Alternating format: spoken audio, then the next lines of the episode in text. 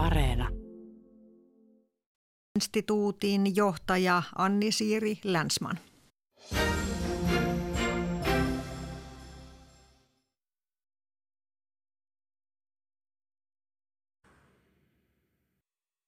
Yle Puhe. Aika helmikuun 7. päivä 2018. Paikka Konokon kaasukenttä Syyrian Dair al-Zourin maakunnassa. Kaasukenttää suojaa 30 Yhdysvaltojen armeijan deltajoukkojen sotilasta sekä joukko kurdi- ja arabitaistelijoita.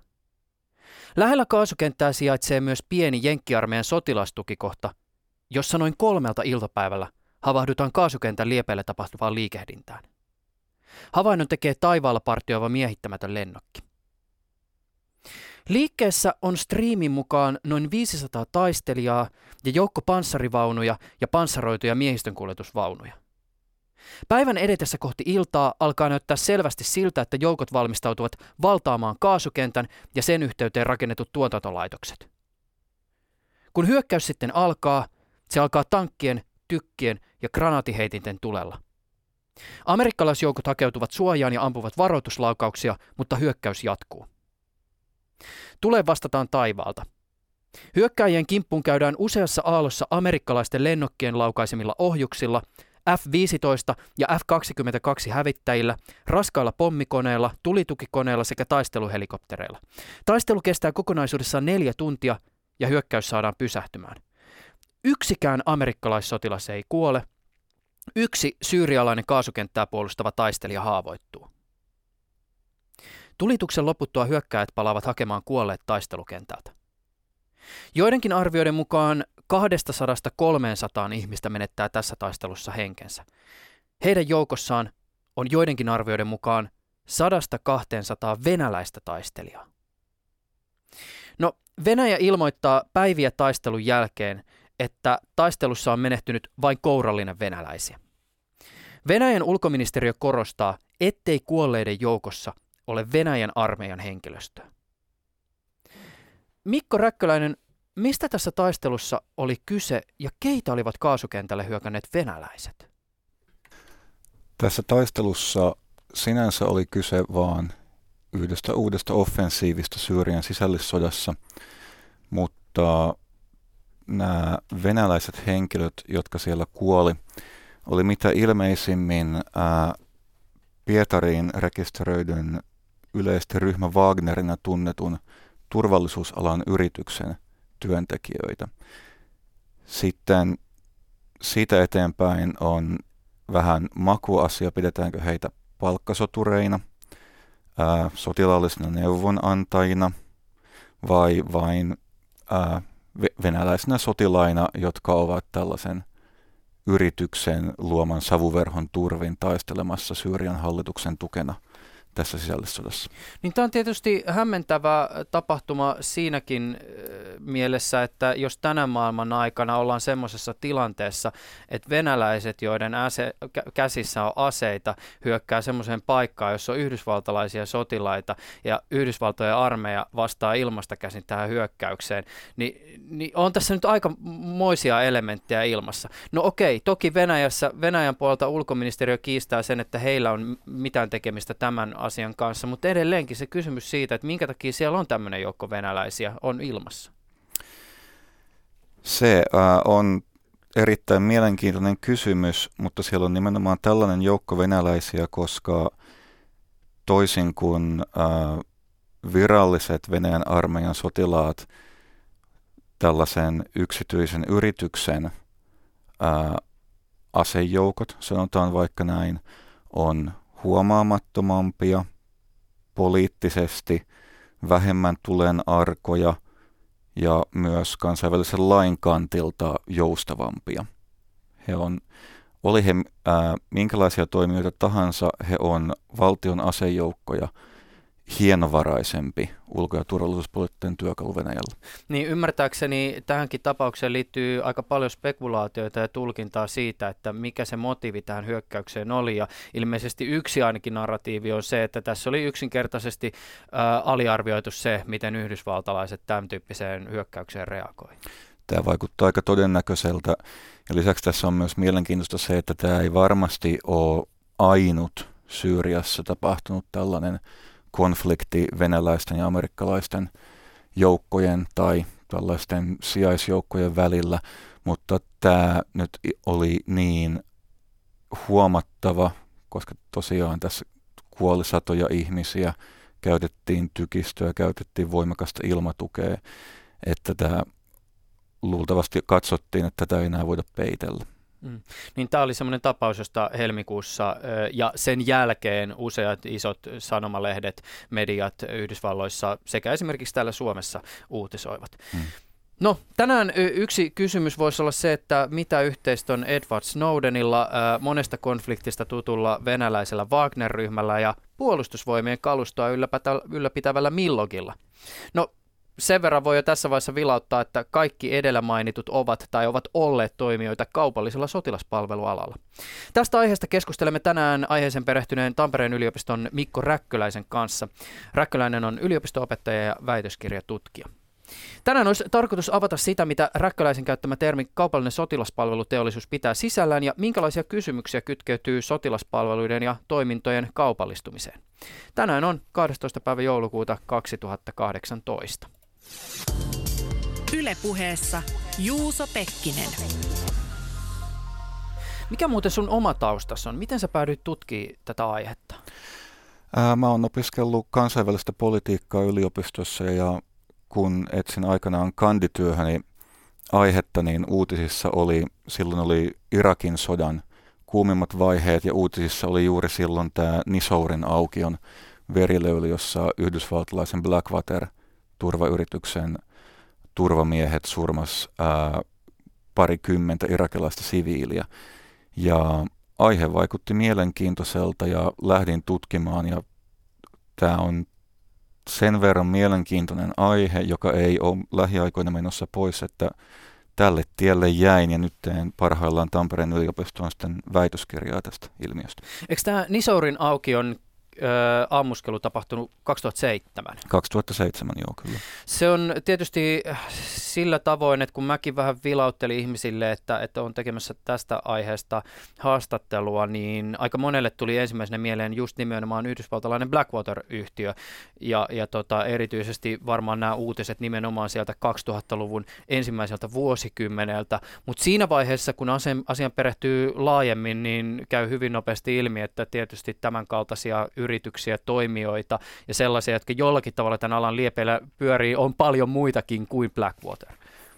Joo, tämä on itse asiassa hyvinkin iso ja globaali teollisuuden ala. Tietysti tähän liittyy niin paljon salailua ja sitten, koska tällä ei ole ihan tarkkaa määritelmää, että mitkä kaikki toiminnot tähän teollisuuden alaan kuuluu, niin on mahdotonta heittää kauhean tarkkoja numeroita, mutta siis ainakin yli 500 miljardia dollaria vuodessa.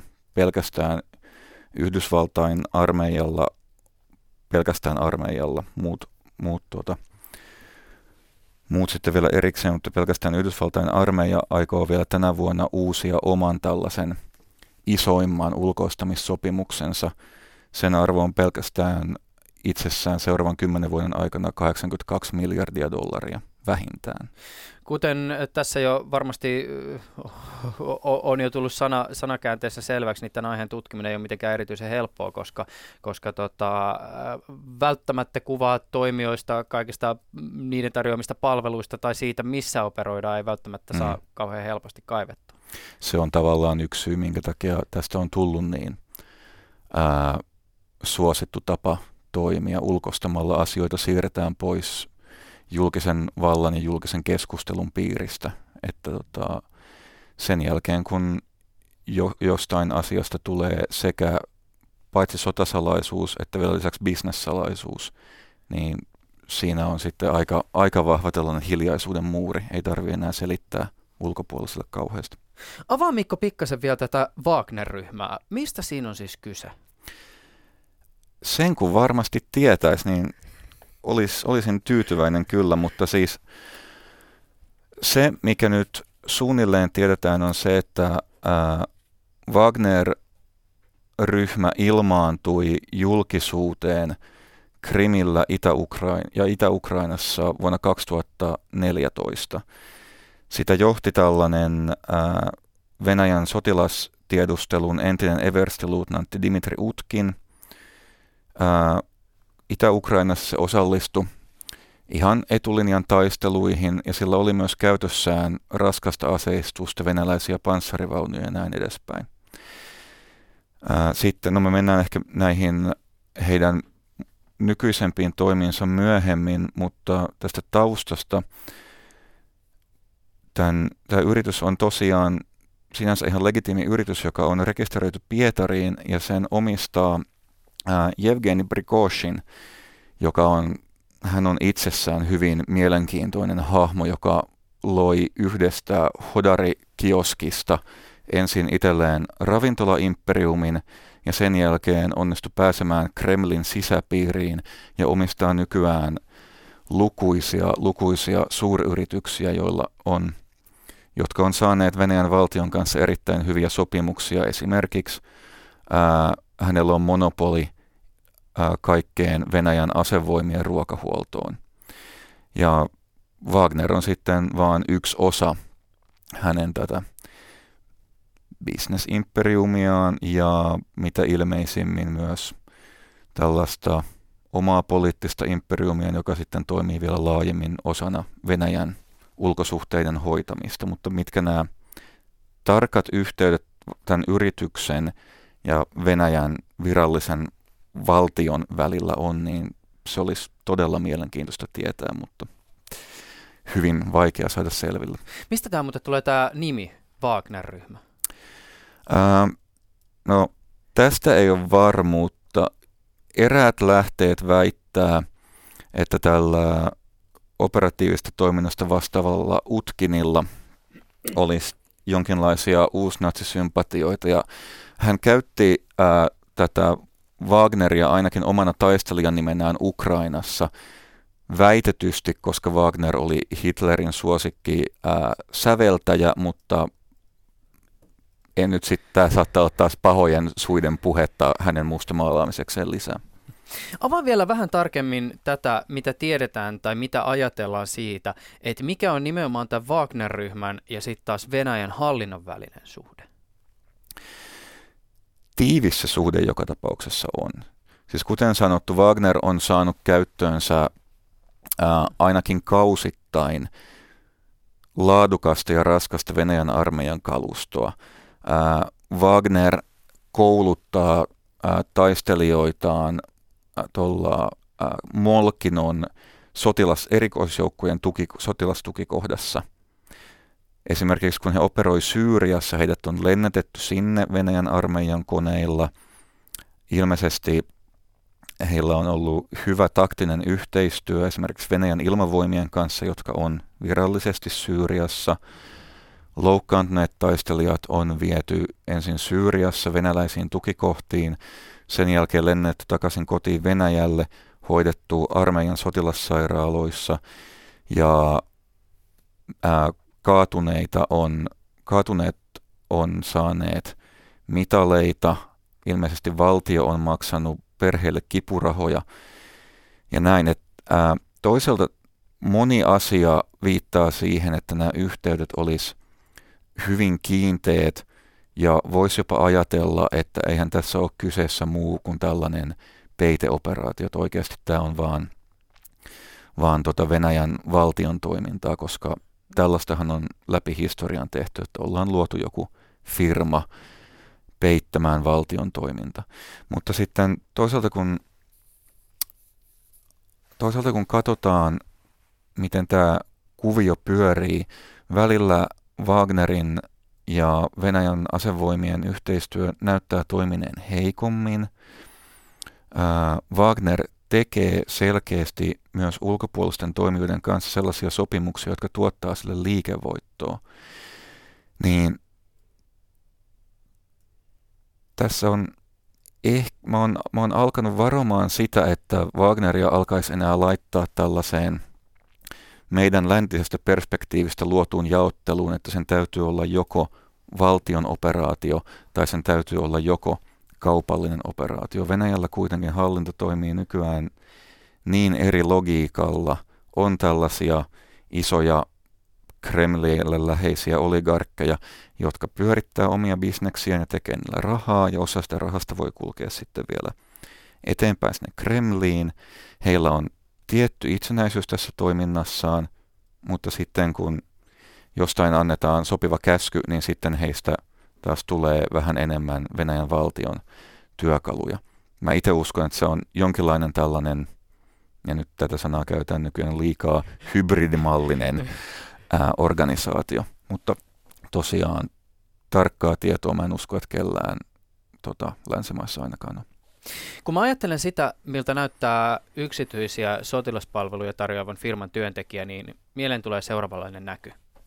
Tämmöinen roteva ja lihaksikas, ehkä tatuoitu kaveri jossakin päin Lähi-Itää, jalassa tukevat maastojuoksulenkkarit tai kevyet vaelluskengät, semmoiset kakiväriset reisitaskuhousut. Tällä miehellä on teepaita, jonka päälle on puettu kevyet suojaliivit ja taisteluliivi, jonka etupuolella on kiinnitetty lukuisia lipastaskuja. Ranteesta löytyy halpa iskun kestävä digitaalinen rannekello ja kädestä taktiset hanskat. Silmille on nostettu niin sanotusti nopeat lasit tummilla linsseillä. Päässä on väärinpäin käännetty sivilimallinen pesäpallolippis ja kädet pitelee modernia rynnäkkökivääriä lähellä kehoa. Mikko Räkköläinen, miten hyvin tällainen mielikuva resonoi kaupallisten sotilaspalveluiden duunareiden todellisuuden kanssa? Osaan heistä toi sopii erittäin hyvin mahdollisella metsuriparta lisäyksellä. Ää,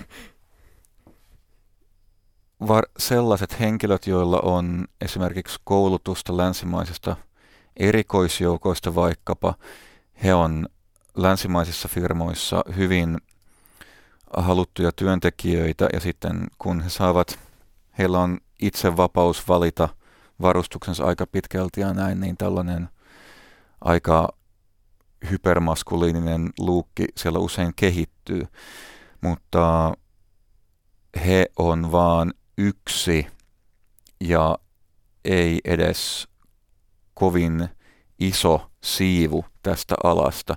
Yhtäläisesti siellä on, siellä on ää, rakennusmiehiä, siellä voi olla pakistanilaisia siirtotyöläisiä, entisiä fidjiläisiä rauhanturvaajia tekemässä hyvin erilaisia töitä erilaisissa oloissa ja erilaisella palkalla.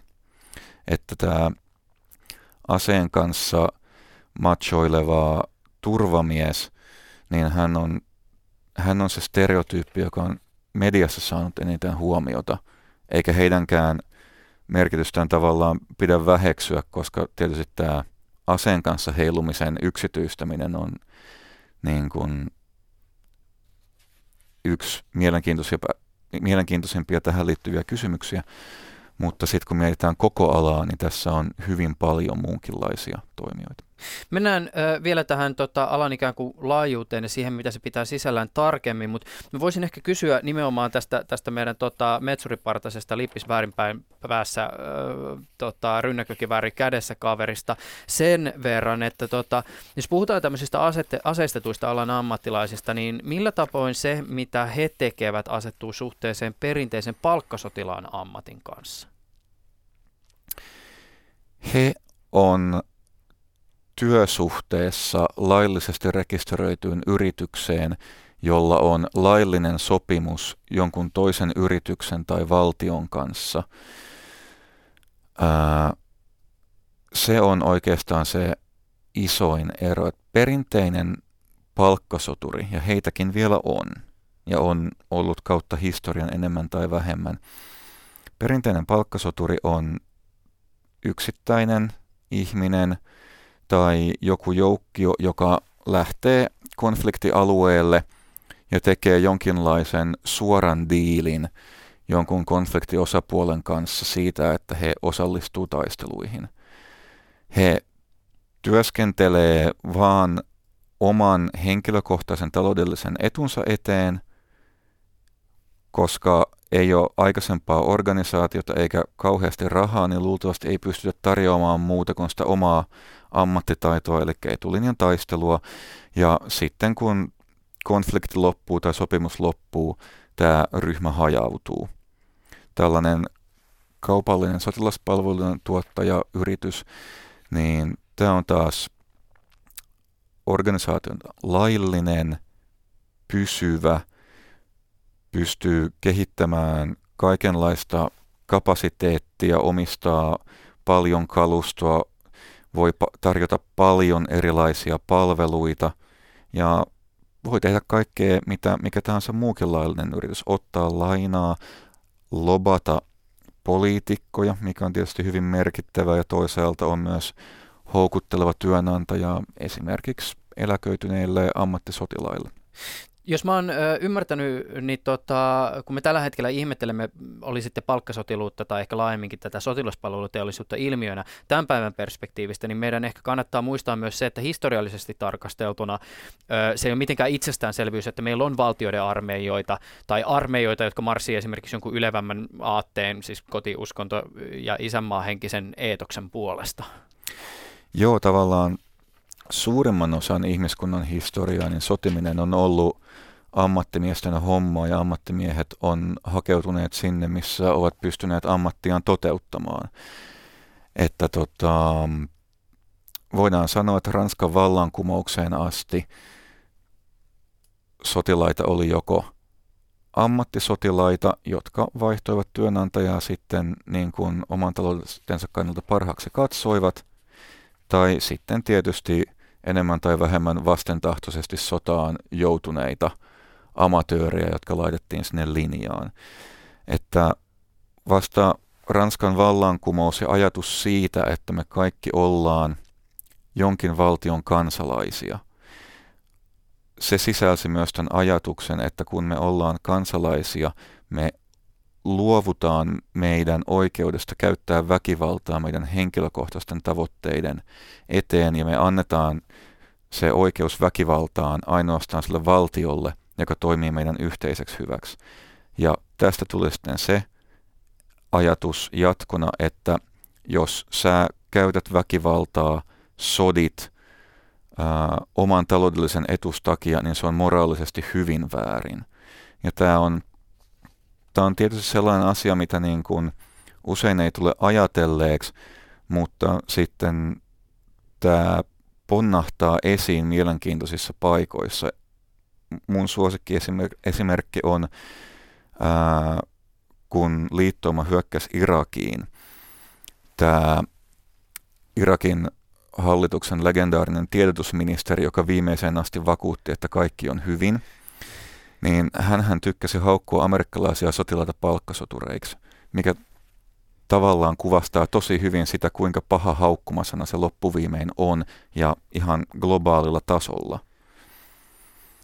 Tota, jos ajatellaan sitä, miten suvereniteetti on jakautunut vaikka jossain keskiaikaisessa Euroopassa, siis ruhtinaille, kirkolle, kuninkaalle, mm. piispoille, kaupunkivaltiolle ja niin edespäin, ja sitä sitten taas, että, että meillä on armeijan tai hyökkäävän tai puolustavan asejoukon öö, tota, siis rasitteet, siis se, että et, et tämmöisen joukon ylläpitäminen on tosi kallista, mm. niin alkaa käydä aika selväksi se, että, että maisema tarjoaa aika paljon mahdollisuuksia heille, jotka sitten tarjoavat aseellisia palveluita semmoiselle, joka tiettyyn hetkeen niitä tarjoaa.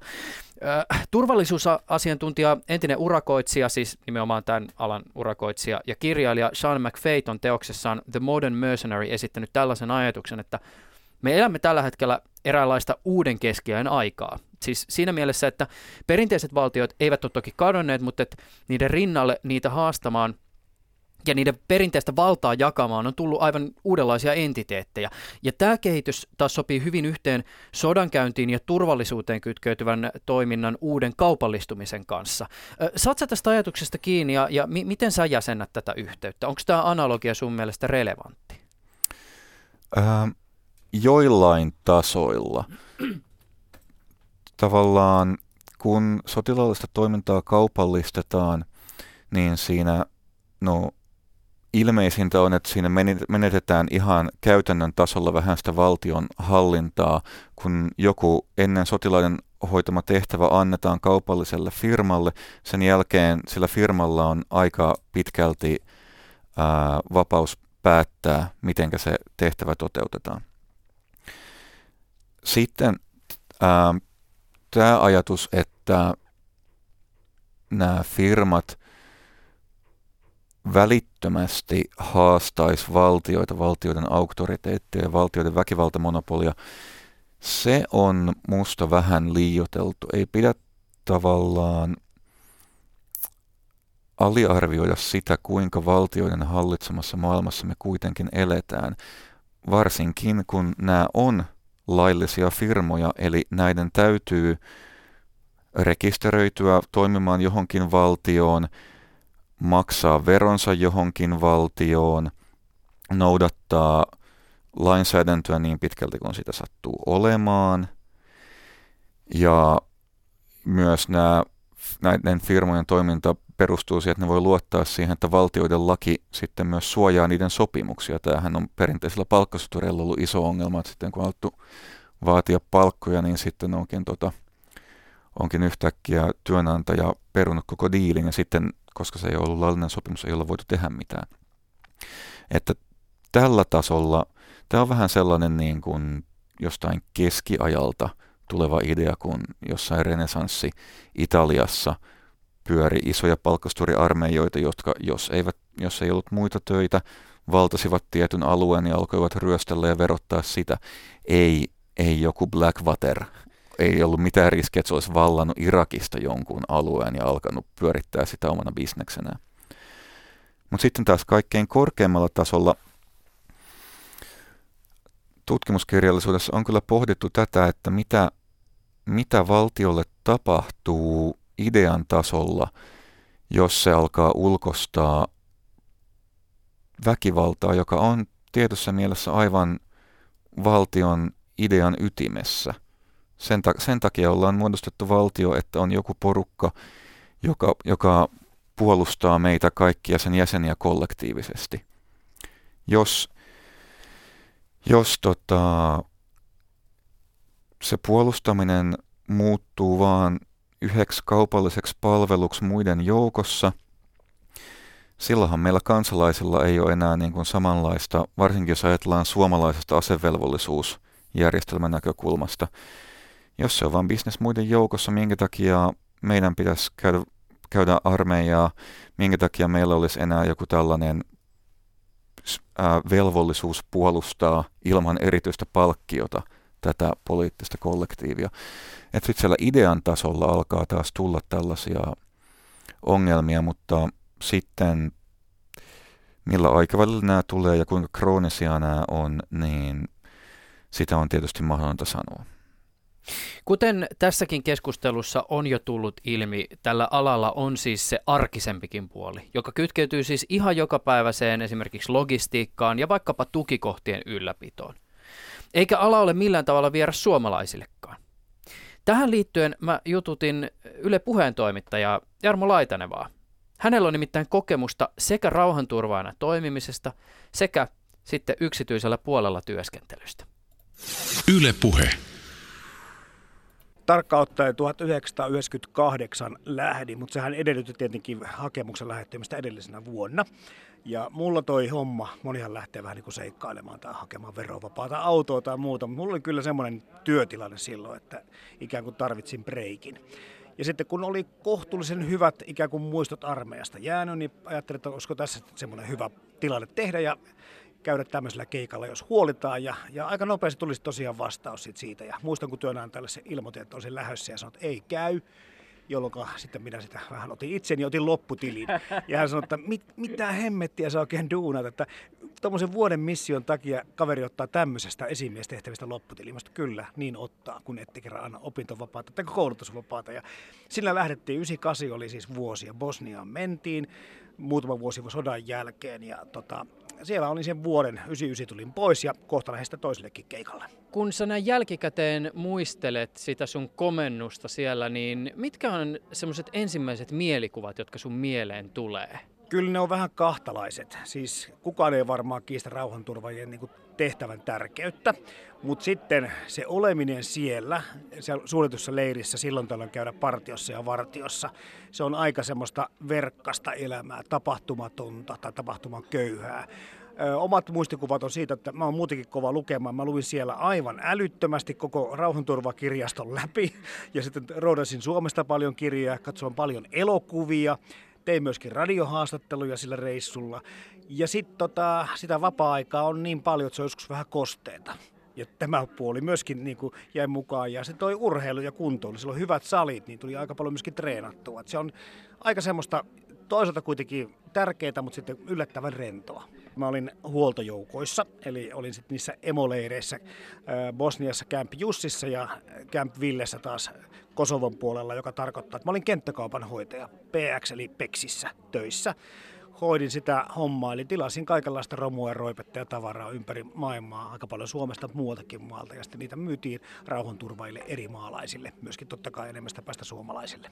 Miten tämän sun äh, rauhanturvaajana olemisen aikana sulle tuli vastaan tämmöinen niin kutsuttu yksityinen sotilaspalveluteollisuus?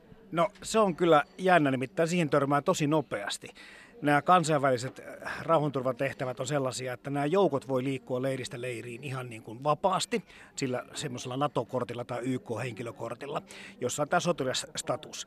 Ja mä olin kenttäkaupassa ja kenttäkaupat on hirveän suosittuja eri maiden rauhanturvajien keskuudessa. Ja heti sinne kauppaan niin kuin ensimmäisestä päivästä lähtien tuli sotilaiden lisäksi semmoisia, joilla oli niin kuin joku henkilökortti tai sitten jotain eri värisiä kortteja. Osalla sitten se katsoa, että hei, valittu, sulla ei ole lupaa tänne tulla, kun tarvitaan tämmöinen keltainen tai ainakin vaaleanpunainen kortti, jos tulee sisälle. Mutta sitten siellä oli semmoisia kortteja, jotka oli siviilihenkilöillä. Ja, ja me oltiin aivan ihmeessä, tai minä olin, että mitäs, ketäs nämä on ja pitääkö nämä päästä sisälle. Ja esimiehen kesken tuli, että kyllä pitää, mutta älä sen enempää kysele. Niin ilmeisesti sä siirryit myös sitten niin sanotusti palveluntarjoajan leipiin. Joo, tämä ulkoistaminen tapahtuu, niin kuin tästä on tapahtunut siis sotilasorganisaatiossa ympäri maailmaa. Mä veikkaanpa, että Yhdysvallat, Britannia ja kulma Etelä-Afrikka on semmoisia valtioita, jotka on lähtenyt tosi kauan sitten. Ja osa armeijan tai puolustusvoimien tehtävistä ulkoistetaan sekä kotimaassa että etenkin näissä operaatioissa ulkomailla. Ja tota, sitten Suomenkin armeija lähti tähän hommaan tai puolustusvoimat sillä tavalla mukaan, että 2000 vuonna, kun olin Kosovossa muutaman kuukauden palvelut kenttäkaupassa, niin puolustusvoimat otti ja myi sen Danish Camp Supply-nimiselle yritykselle, joka on tämmöinen huolinta huoli, huoltoyritys, joka sitten osti messi, eli tämmöiset kanttiini- tai ravintolatoiminnot siinä Camp Villessä, Kosovon leirissä ja sitten vielä kenttäkaupan, missä minä olin töissä. No, mä sitten mietin vähän aikaa, että mitä tässä pitäisi tehdä, että ei oikein semmoista hyvää rauhanturvatehtävää ollut, niin sitten hain töihin sitten sille Danish Camp Suplaalle, ja kun olin jo ollut siinä samassa toimessa, niin he palkkasivat minut. Ja, ja tota, tietenkin tässä pitää myös muistaa se, että rauhanturvella on kohtuullinen palkka, mutta kyllä se kaksinkertaistui, kun vaihtoi sinne ulkopuolelle töihin. Muuttuko mikään muu kuin liksa, siis joku esimerkiksi sun ohjeistuksessa?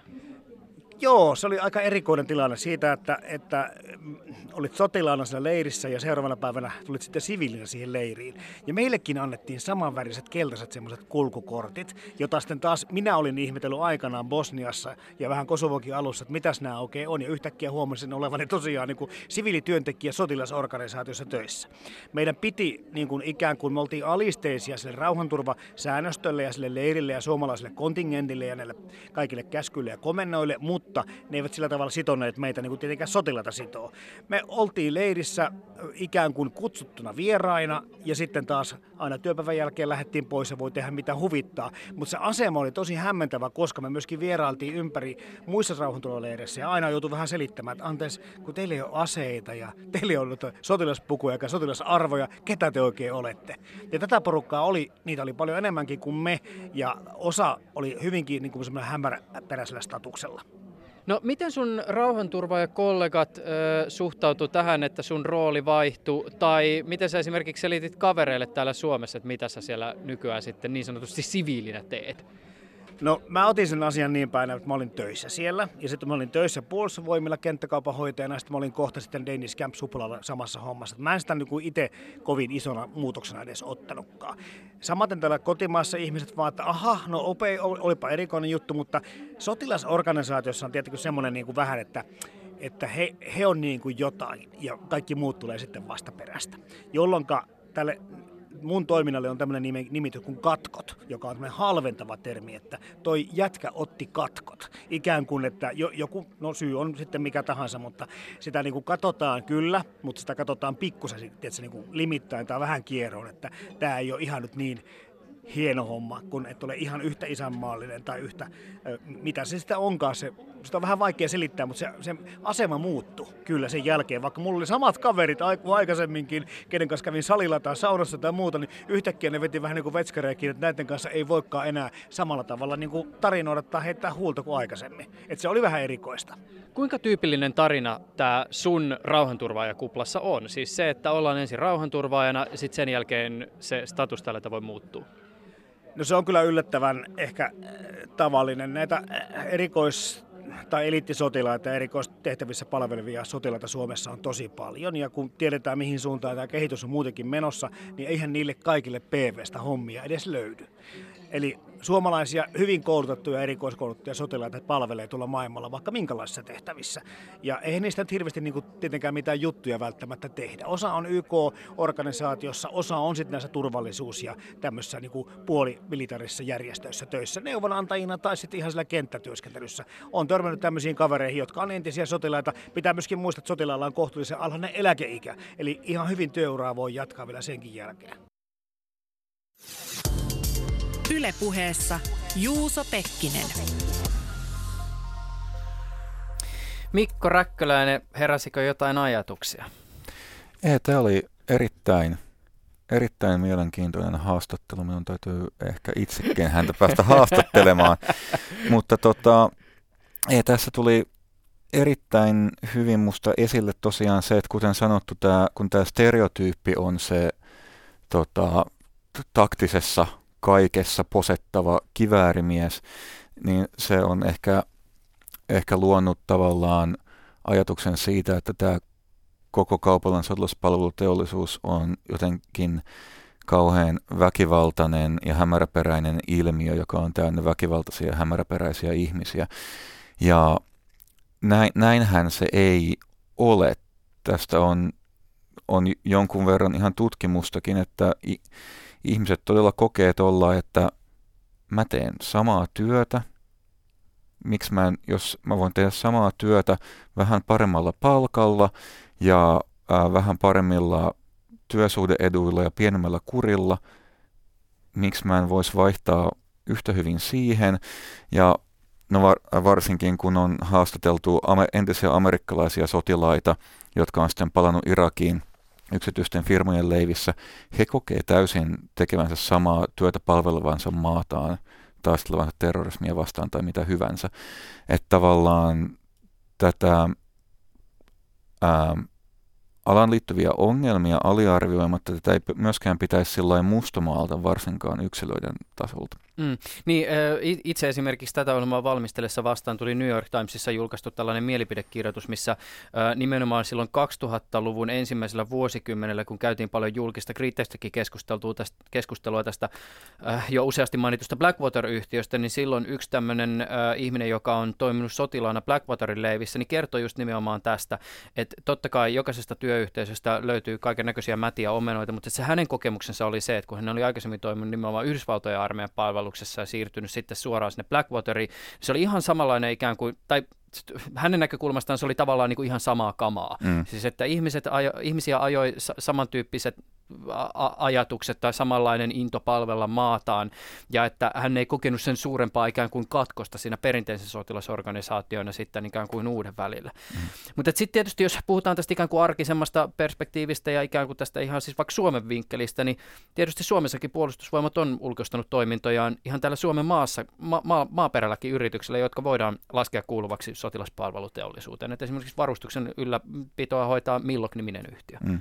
Laajasti ottaen joo. Et tässä ehkä pitää justiin, on, on hyvä tuoda tämä termino, terminologia, että yleisesti puhutaan ää, yksityisistä sotilas- ja turvallisuusyrityksistä.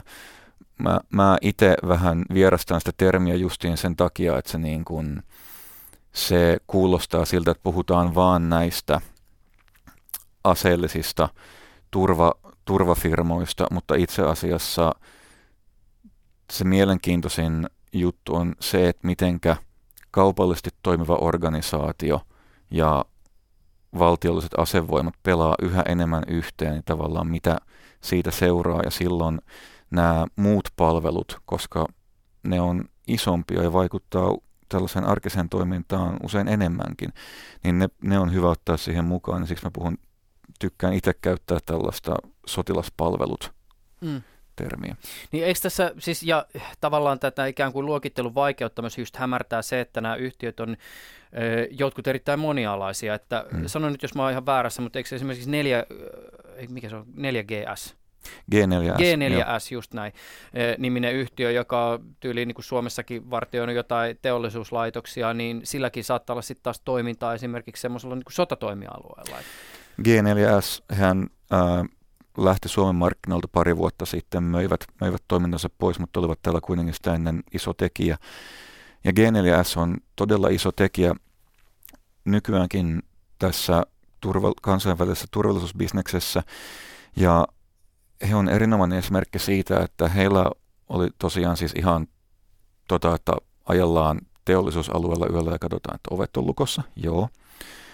Yhtäläisesti heille oltiin esimerkiksi Briteissä ulkostettu kokonaisia vankiloita täysin.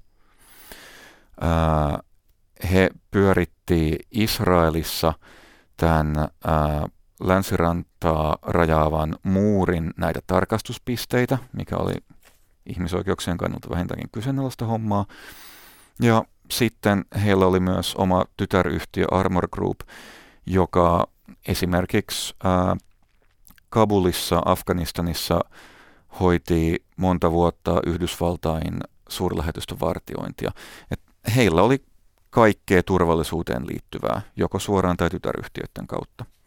Vielä tästä ä, alan kytkeytyvästä suomalaiskytköksestä sen verran, että Sveitsistä käsin toimiva yksityisten turvallisuusalan yritysten kattojärjestö ICOCA listaa sivuillaan sen alaisuudessa toimivia yrityksiä.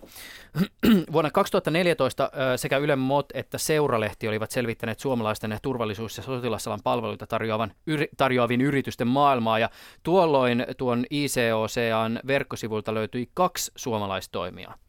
No, tätä ohjelmaa tehdessä listalla on vain yksi Suomessa päämajansa pitävä yritys.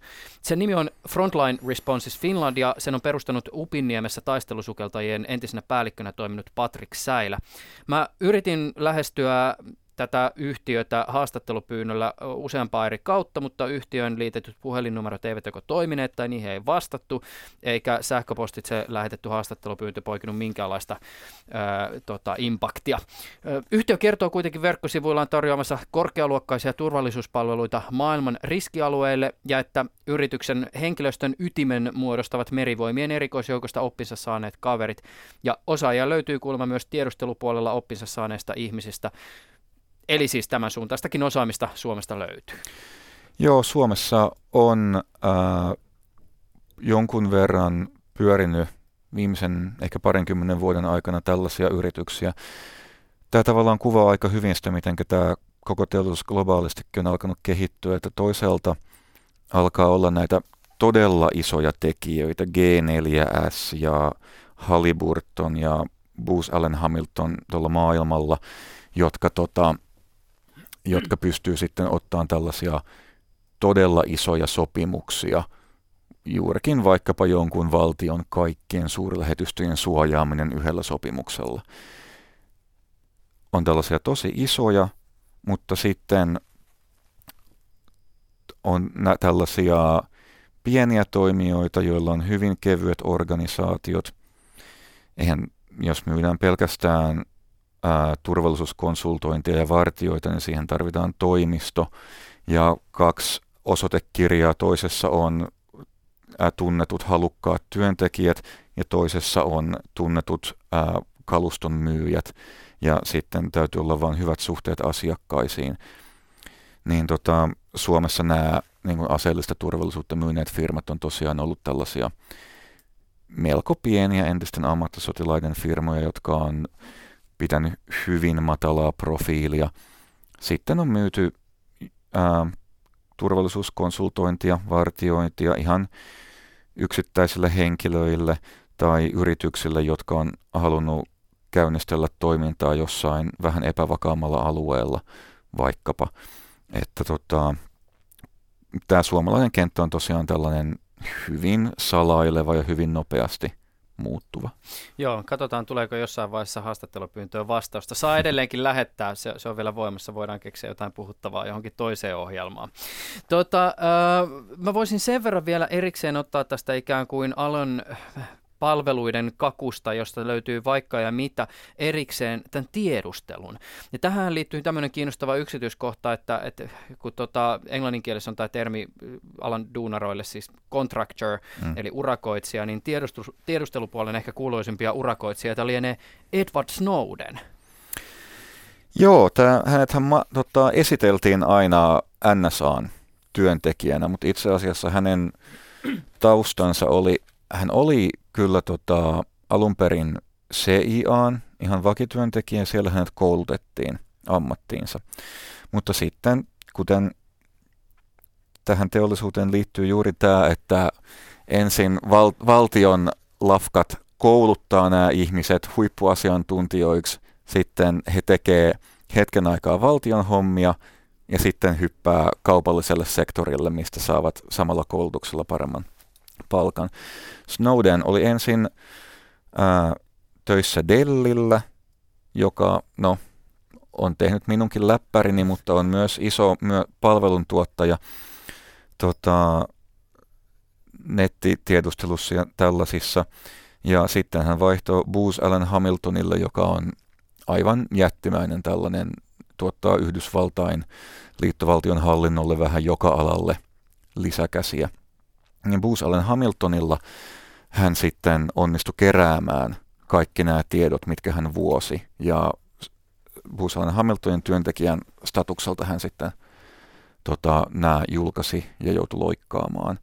Ja siis nämä, ää, kävin tuossa vanhoja papereita läpi, niin löysin sellaisenkin maininnan, että se taisi olla pari vuotta vanha, mutta silloin pari vuotta sitten ää, Yhdysvaltain hallinnon top secret luokituksen omas yli 400 000 ihmistä, jotka ei ollut liittovaltion työntekijöitä, vaan jonkinlaisia urakoitsijoita. Et niin kuin näin vahvasti nämäkin tiedustelupuolellakin, joka kuitenkin on tosi sensitiivinen ala, niin kaupallinen ja julkinen sektori alkaa olla naimisissa keskenään. No, tämä on niin kuin siinäkin suhteessa hieman jotenkin hämmentävä ja tosi kiinnostava kenttä, että jos me ajatellaan niin kuin ikään kuin tiedustelun syvintä historiallista olemusta, niin sehän liittyy siihen, että tiedustelu pyrkii tarjoamaan tietoa valtiojohdon päätöksenteon tai sotilaallisen toiminnan tueksi. Se on tietysti kiinnostava kysymys ja varmaan niin kuin sunkin tutkimuksen näkökulmasta Mikko Räkköläinen siis se, että miten asetelma ja asiat muuttuu, kun tämän toiminnon suorittaa nimenomaan se kaupallinen taho. Joo, se on tavallaan yksi, yksi niistä keskeisistä asioista, asioista, mitä mä tutkin, että koska kaupallisella toimijalla lähtökohtaisesti on vähän erilaiset toimintatavat ja erilaiset tavoitteet, niin silloin se voi olla tehokkaampi ja joustavampi, ja siitä saadaan näitä etuja, mutta yhtäläisesti siinä tekemisessä muuttuu muukin esimerkiksi. Kaupallinen tiedustelufirma, onhan sillä nyt ää, tietynlainen insentiivi siihen, että jos asia voidaan esittää tylsemmin tai sillä vähän korostaen tätä it, itse tuotetun tiedon merkitystä, niin varmasti sitä omaa työtä myös siinä markkinoidaan. Okei, okay, kyllähän tietysti myös valtioiden omat tiedustelupalvelut on syyllistynyt tähän, mutta ää, luultavasti ää, kaupallisella sektorilla tämä tää, tota, korostuu tällainen, että asiakkaat täytyy pitää tyytyväisenä ja toisaalta pitää maksimoida omat tuotot. Se on ei ainoastaan tiedustelussa, vaan vähän näissä kaikissa. Mm, niin, ja ö, niin kuin näihin kaikkiin myös tiedusteluun pätee tämä kysymys siitä tavallaan niin kuin luokittelun haastavuudesta myös mm. siitä näkökulmasta, että nämä yritykset ovat sellaisia, jotka tarjoavat palveluita esimerkiksi sotilaspuolelle, sitten taas toisaalta vaikkapa niin kuin poliisin ö, tarpeita Hyvinkin palvelemaan, paljon. tai sitten ihan siis myös yksittä, yksittäisille kansalaisille tai organisaatioille. Mm. Tämä sotilastiedustelun ja yleistäkin tiedustelun ä, ulkoistaminen, niin tämä liudentuu sellaiseen salapoliisibisnekseen, mitä on myös aina pyörinyt. Mutta sitten kun samat firmat tuottaa näitä kaikkia, niin herää vähän se kysymys, että minkälaista tiedustelukapasiteettia me halutaan olevan kaupan. Tästä esimerkiksi aikaa mun mielestä räikeä esimerkki oli tämä Harvey Weinstein, jonka puuhista koko tämä Me Too-kampanja sitten lähti. Hän oli palkannut useammankin kaupallisen tiedustelufirman ää, tonkimaan tietoa näistä naisista, joiden epäili esittävän syytöksiä itseään kohtaan. Ja tällaiset firmat kuin Kroll ja Black Cube tuottaa myös valtioille tiedusteludataa ja esimerkiksi Black Cube ää, suurin osa työntekijöistä on entisiä Mossadin työntekijöitä. Mm. Ja niin kuin, halutaanko, onko demokraattisessa länsimaisessa yhteiskunnassa ihan ok, että sä voit jos sulla on varaa, niin sä voit palkata entisiä Mossadin työntekijöitä ehkäisemään suhun kohdistuvia rikossyytteitä vaikkapa. Tämä on tota, monessakin mielessä siis, no ehkä vähän huono analogia, mutta että mä mietin sitä, että esimerkiksi tämmöisten vaikka siis Yhdysvalloissa sattuneiden ammuskelujen yhteydessä on paljon käyty julkista keskustelua siitä, että onko se ok, että siviileille myydään vaikka niin kuin sotilastason aseita tai mm. aseita, jotka on niin sanotusti, jos on taktisia ominaisuuksia. Mutta sitten taas toisaalta kyllähän tämä keskustelu voi kysyä niin kuin näin, että, että, että mitä tapahtuu siinä vaiheessa, kun nimenomaan esimerkiksi sotilastiedustelun tarpeisiin kehitettyä osaamista hyödynnetäänkin sit siviilimaailmassa, että on, mm. miss, missä on moraali. Tota, äh, no, tämä nyt sitten ei, tämä nyt ehkä tämmöisenä niin kuriositeettina mainittakoon, ja mä nyt ihan tiedä suoraan, että meneekö tämä tiedustelualaisuuteen, no kai kuulustelu nyt on sellaiseksi laskettavissa, mutta hmm. eikö se ollut niin, että yksityiset urakoitsijat näyttelivät nimenomaan roolia vuonna 2004 Irakin Abu Ghraibin vankilaan kytkeytyneessä kohussa, jossa yhdysvaltalaisia syytettiin vankien kaltoinkohtelusta ja jopa kiduttamisesta?